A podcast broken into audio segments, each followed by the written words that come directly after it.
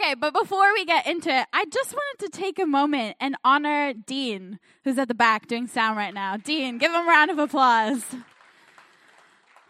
Dean, I just want to thank you for all your hard work and the many ways that you serve in this house. And during worship, I just saw this picture of you hammering in tent pegs around this big, huge tent. And I just felt the Lord say that the work that you do holds up his house, but also your own house. And so he's very thankful for the way that your hard work creates space and room for people to encounter him and encounter his presence in those places that are the holy of holies. So he's very grateful. And so are we, because we couldn't experience the Lord in the same way without the work that you do. So we're very grateful. And the Lord is grateful. So give it up for Dean. Thank you, Dean, for what you do. All right. Well, I'm Abigail, if you don't know me. And like Nate said, I have the privilege of leading City Youth along with my husband, Sam. And it is fun. We love you guys. It's nice to see lots of you here. Um, and if you didn't know, we're in a series called Love God, Love People. And I was so stoked when I heard we were doing this series because we're also that Love God, Love People is our vision at City Youth this year. It is awesome. And a couple of the different things that we have been focusing on is obviously loving God and loving people. But we've been talking about how loving God is what we've been created to do. It is the most important thing that we could ever do.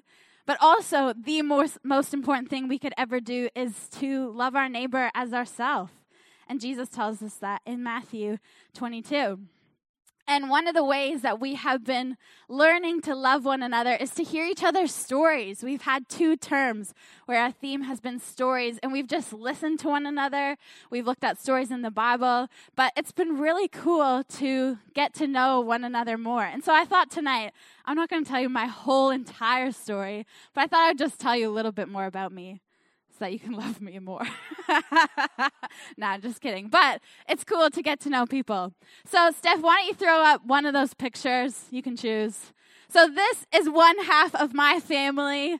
It's a very nice picture. I really actually just want to talk about my family because we just got these photos done. And they're so good. So, this is Sam's family, the Edmeades family. You can see us all there. Johnny and his wife Gabby on the left, Anna, Lauren and Rosemary, Sam and I, Ella and Josiah, and little baby Judah. So that is half of my family, and they're here in New Zealand in the Bay of Plenty, which is awesome. And Steph, you can flip to the next one. And now this is my family, the Ferguson side. There's quite a few of us. They're all in Canada, which is sad. Hopefully, one day they can all come here too and you guys can meet them. But my older brother, Nick, is holding Jonas on the left, his wife, Caitlin, who's sitting below him, and Kai, who's in the middle. And then I'm the second eldest, which is the favorite. Just none of them are here, so I can say whatever I want. Um, so then Sam and I, and then my sister on the right hand side with her husband, Alex, they've just had a baby well, about five months ago. His name's Atlas. He's not in this picture, Earth side. And then my youngest brother, Jeremiah, is on the very right hand side. His daughter, Sapphira, is there, and Sapphira's mom, Tabby. So that is my family. Um, Jeremiah is originally from Haiti, and he came to live with us when he was about one. He's been part of the family always. And so I just thought I would show you because I think it's so fun to get to know people, to get to know their families, and just to see where they come from. And so after this, you can all pull out your family photos and talk to one another and show each other and tell some stories. So, really, that's it. Hope you love it. It's awesome. so, I'm just going to pray and then we'll get into more talking about loving God and loving people. So, Lord, we thank you for tonight. Thank you for this place. Thank you that it is your house. Thank you that this is a family who loves you and who loves one another. And God, I just ask tonight that you would speak to each one of us. Holy Spirit, would you open up our heart to just be sensitive to your word? Lord, help me to be sensitive to your word. And I just ask that tonight we would be drawn closer to you. Tonight, Lord, we would understand your love for us better so that we can love those around us even better. We love you, Lord, and we thank you for your presence. Amen. So, like I said before, loving God is what we have been created to do. Let's go back to Matthew 22 and let's read from the New Living Translation. And I know Morgan and Alan both talked about this in their first message, but I think it's an important verse to go back to. And if you've missed any of the messages in this series, you can find them on our Facebook page or wherever you listen to podcasts. So, Matthew 22, Jesus has been asked by a guy who is an expert in the law and says, What is the greatest commandment? And Jesus replies in verse 37 You must love the Lord your God with all your heart, with all your soul, and all your mind.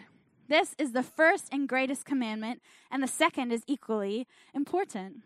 Love your neighbor as yourself. We get to verse 40. The entire law and all the demands of the prophets are based on these two commands. God's expectations of humans, of all of humanity, is summed up in those two phrases love God and love others. His entire expectation of us as humans. Sounds very simple, but as we have been learning, it takes a little bit more. It's a little more complex. So, how do we love God? What does it look like? How do we love Him? if we're looking at Matthew 22, we have to note that there is a exclusivity when it comes to loving God. Not meaning that some people can love him and some people can't, but it means that when we love God, he must be our first and greatest love, the object of our affection. Have you ever seen any sort of treasure hunting movie or TV show I'm, what comes to my mind is National Treasure. And you have a main character who finds out some secret treasure map and they become absolutely obsessed with this idea of finding treasure. It consumes their entire life. Their friends, often their friends get sucked in, and then everyone is focused on this treasure. It is all they can think about. It takes up all their time and energy and focus is this treasure. It is the object of their affection. Loving God, God Himself, must be the object of our affection in the same way that those treasure hunters go crazy and want to seek after finding this treasure with their whole heart. Loving God must be the same for us. We must treasure Him above all else. He must become our greatest focus when we love Him. We don't bend God to fit our lives we bend our lives to fit God, to fit His agenda. When we love God and understand how worthy is, we give Him the adoration. That's what it looks like to love God, is to not not change God to try to fit in just on Monday night when I want him to or for 10 minutes when I'm reading the verse of the day. No, we bend our entire life towards the Lord so that he is the main focus.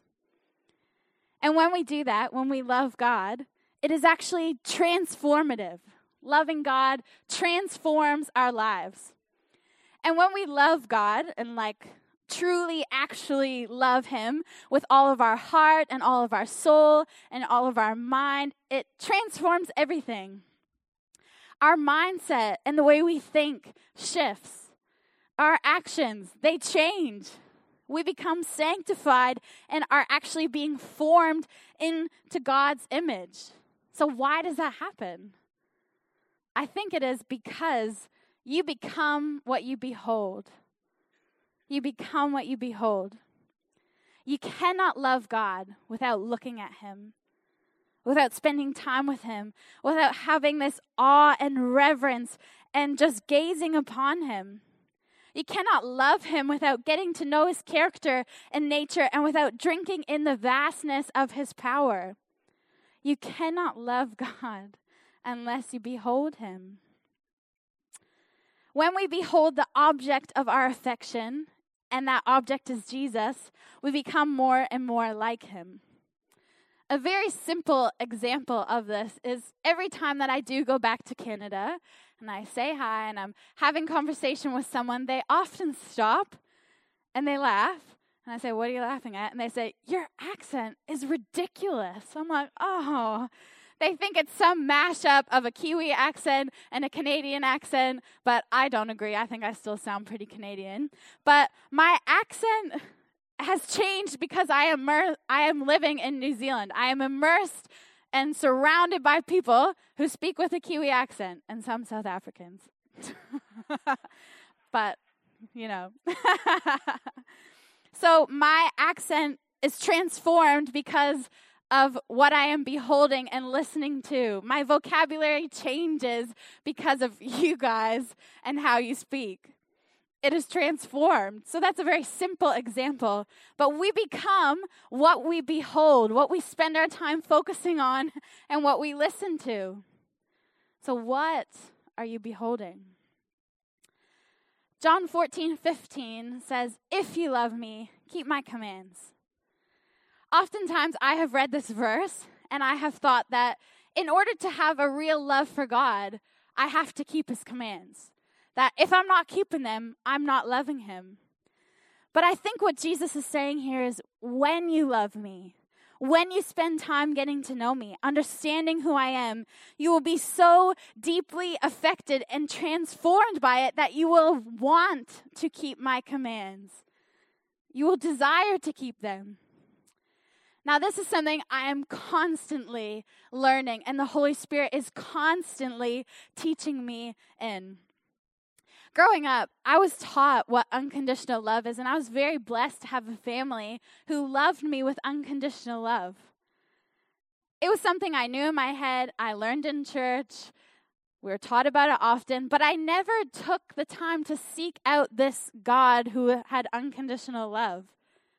I wasn't reading my Bible on a daily basis. I wasn't setting time apart for God.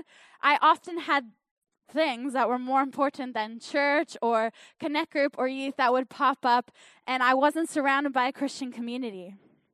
I was not taking any time to behold God. And so, like I said earlier, I was not becoming anything more like Him because I was not beholding Him.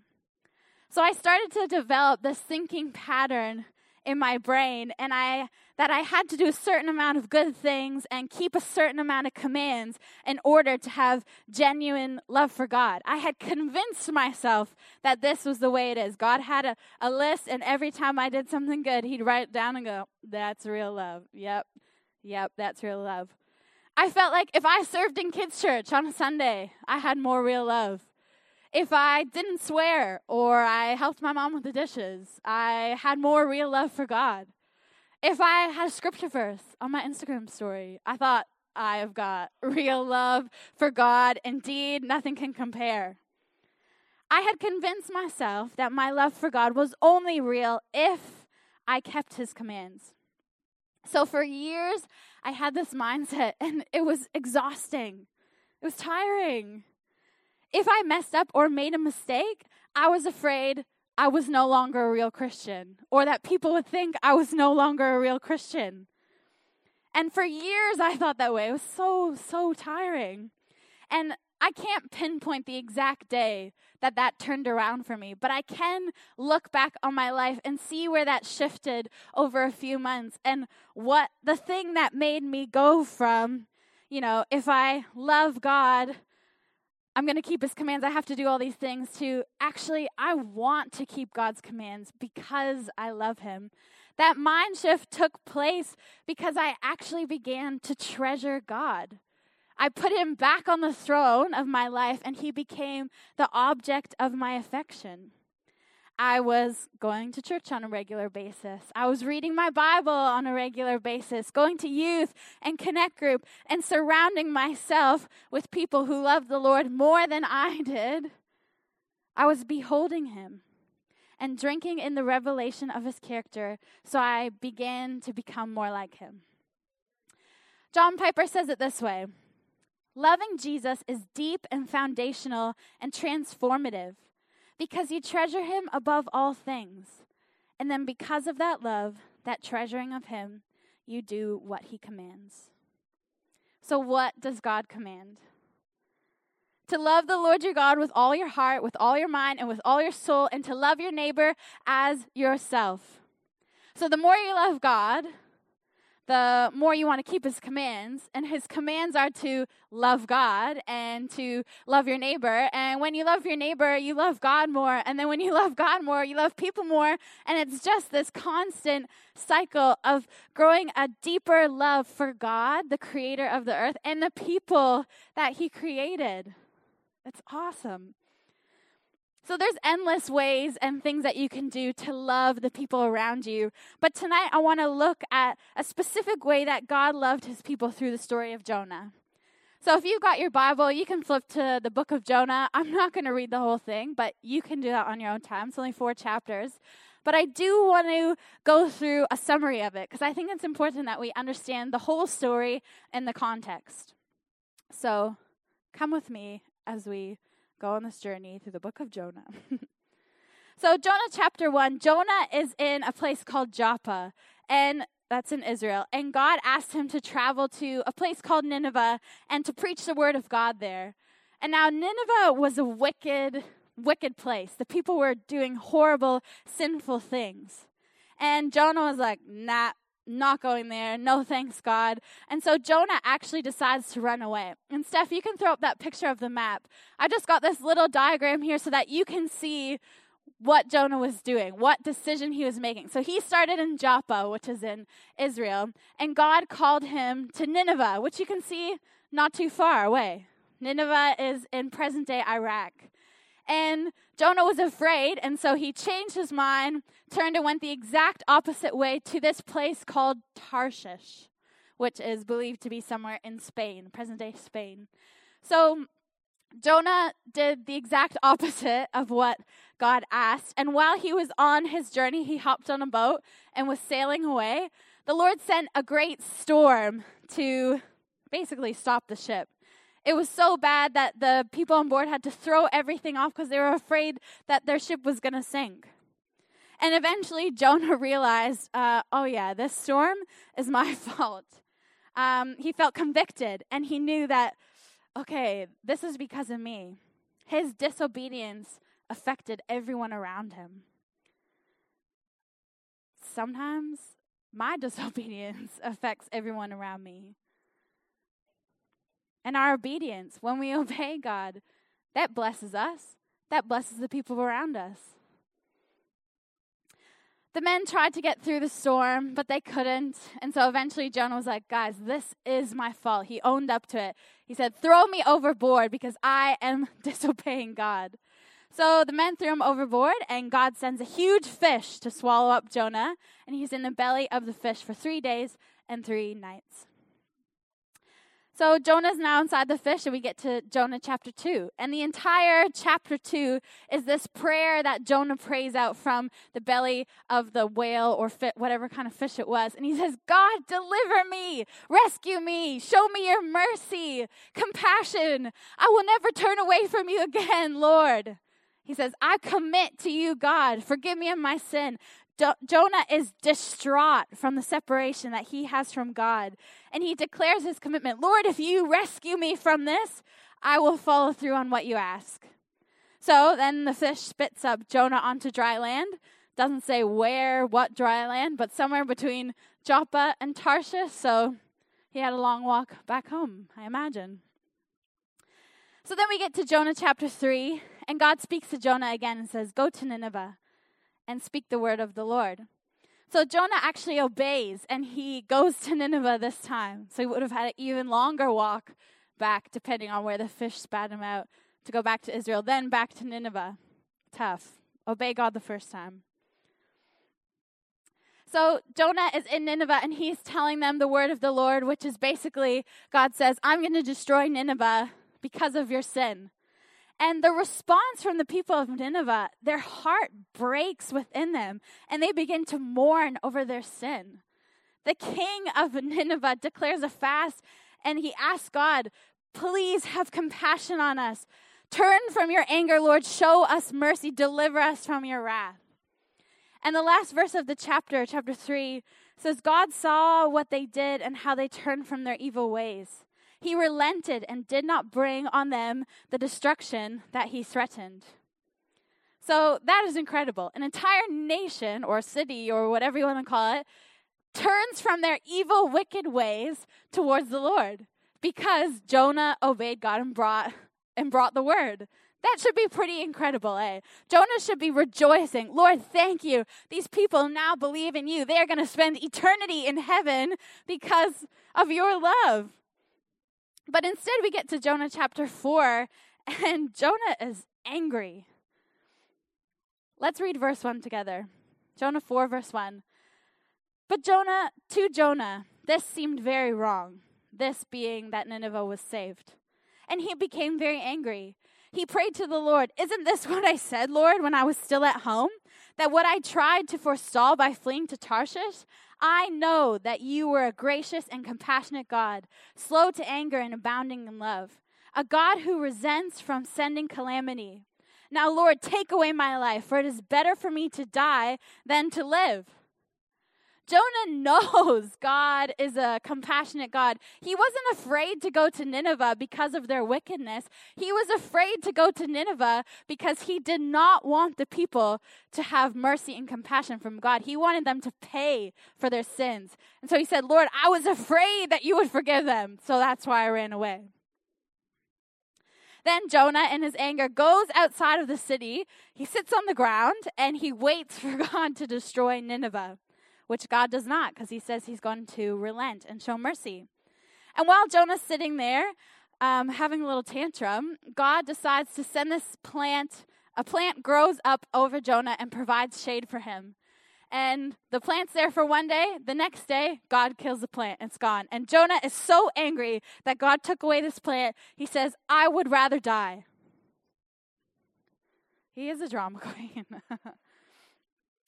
And the book finishes with God saying to Jonah, um, Hey, man, you cared about this plant, and it was here one day and gone the next. These people of Nineveh are my people, God says. I created them and I am their God. I care what happens to them and care about the state of their heart. So, the story of Jonah, that's a summary of the book of Jonah. And I think it teaches what's been teaching me a lot about how to love God and how to love people. So I've just got three points, and then we'll finish up and get back into some worship. But the first point that this story has been teaching me, and hopefully teaching you, is that we must keep our hearts unoffendable. Anytime we do any sort of relationship, whether it's us and God or us and another person, there's always room for offense to creep in. Jonah was offended that God chose to forgive Nineveh instead of bringing justice and punishing them for their sin. Something must have happened in Jonah's lifetime for him to feel this way, to be offended that God was showing mercy and forgiveness rather than punishing. Maybe someone did something hurtful to Jonah and they didn't have to pay for it. Maybe they didn't even own up to it. And now God is asking Jonah, Go tell Nineveh their sin. And Jonah is afraid that again, the bad guy won't have to pay for their sin. Matthew 11, verse 6, Jesus said, Blessed is the one who is not offended by me. Sometimes the way God does something or doesn't do something has the potential to bring offense to our heart. Maybe he delays in answering prayer. Maybe he doesn't answer at all. Maybe justice doesn't come or breakthrough doesn't come. Maybe someone who deserves punishment is actually let off free. Nineveh was wicked and deserved punishment. There's no question about it. But God forgave them. Jonah's response to that was anger and offense, and he hardened his heart. He said, I would rather die than see Nineveh set free. May our response be one that trusts in the Lord, trusts the way that He works, trusts His results, and let that trust cause us to lean closer to God rather than pout and have a tantrum in the desert. When a person offends us, maybe it's not God who offends you, but someone you know, someone who you do life with. Instead of getting offended, seek to understand where they're coming from. One time I heard some wise person, I can't remember who it was, say, instead of being furious, be curious. Ask them questions. Hey, can you tell me what you mean? I don't understand. Hey, when you say that, I feel you're angry at me. Or, hey, when you say that, I'm angry at you, but I want to understand. Be unoffendable. Number two, we must completely and constantly check our heart posture all the time. In chapter 2, while Jonah was in the belly of the fish, he spends that entire time praying and asking God for mercy and compassion and for God to, God to shine his light and bring breakthrough. And God does. God delivers Jonah. However, when God extends that same mercy and compassion to Nineveh, Jonah is furious and angry. Jonah had no issue, no issue whatsoever with God extending grace to himself, but he seemed to have a major issue and he could not stand when God extended his grace to someone else. Jonah's heart was postured inwardly. He cared about himself. He wanted to be delivered. He wanted Nineveh to be punished. It was all about Jonah. But in order to love people, we must turn our heart towards them and actually rejoice when God shows mercy and compassion. We should actually be praying on behalf of others that God would not bring his wrath down upon them and judgment upon them, but instead that God would extend his mercy and his compassion. Jesus himself prayed and asked God to show mer- mercy and to forgive the very people who tortured him and who killed him. Luke 23 34, Jesus says, Father, forgive them when he's hanging on the cross, for they do not know what they are doing. These people tortured and killed an innocent man. They, they deserved punishment. But Jesus said, Lord, forgive them. God, show them mercy. Don't bring justice, show them mercy. Jesus' heart was truly postured in a way that he could love other people and we must check our heart posture. So, point number three, and maybe the band can join me again love with God's love. We just talked about how God extended mercy to people and compassion, but not only God is required to do that, we are required to love in that same way. John 15 12, Jesus says, My command is this love each other as I have loved you. God forgives so many people in the Bible and now who are undeserving of forgiveness.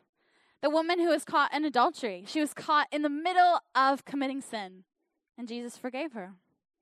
Zacchaeus, who was stealing people's money and cheating them on their taxes, he deserved punishment, but the Lord forgave him. David, who committed adultery and murder, uh, the Lord forgave him as well. Me, I'm a sinner, and the Lord has forgiven me.